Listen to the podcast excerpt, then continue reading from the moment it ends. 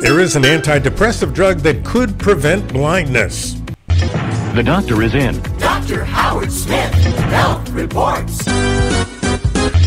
Those taking the antidepressant drug fluoxetine, branded as Prozac, have a significantly reduced risk of developing progressive age related macular degeneration, the leading cause of blindness in those over the age of 50. Researchers at the University of Virginia analyzed data from two health insurance databases covering more than 100 million persons after first studying the process leading to AMD and blindness in a mouse model.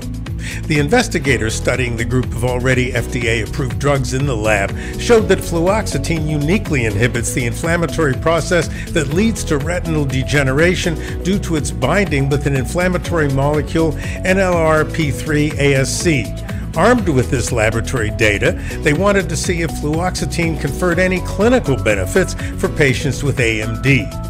Then, using insurance databases that pinpointed those over the age of 50 with AMD who were taking Prozac and those who were not, analysis revealed that taking fluoxetine significantly slowed the AMD degenerative process. Based on these results, the UVA ophthalmologists are looking forward to a clinical trial of fluoxetine in AMD patients. I'll be back week after next with more health news you should use. Meanwhile, recall reports as necessary. Stay healthy.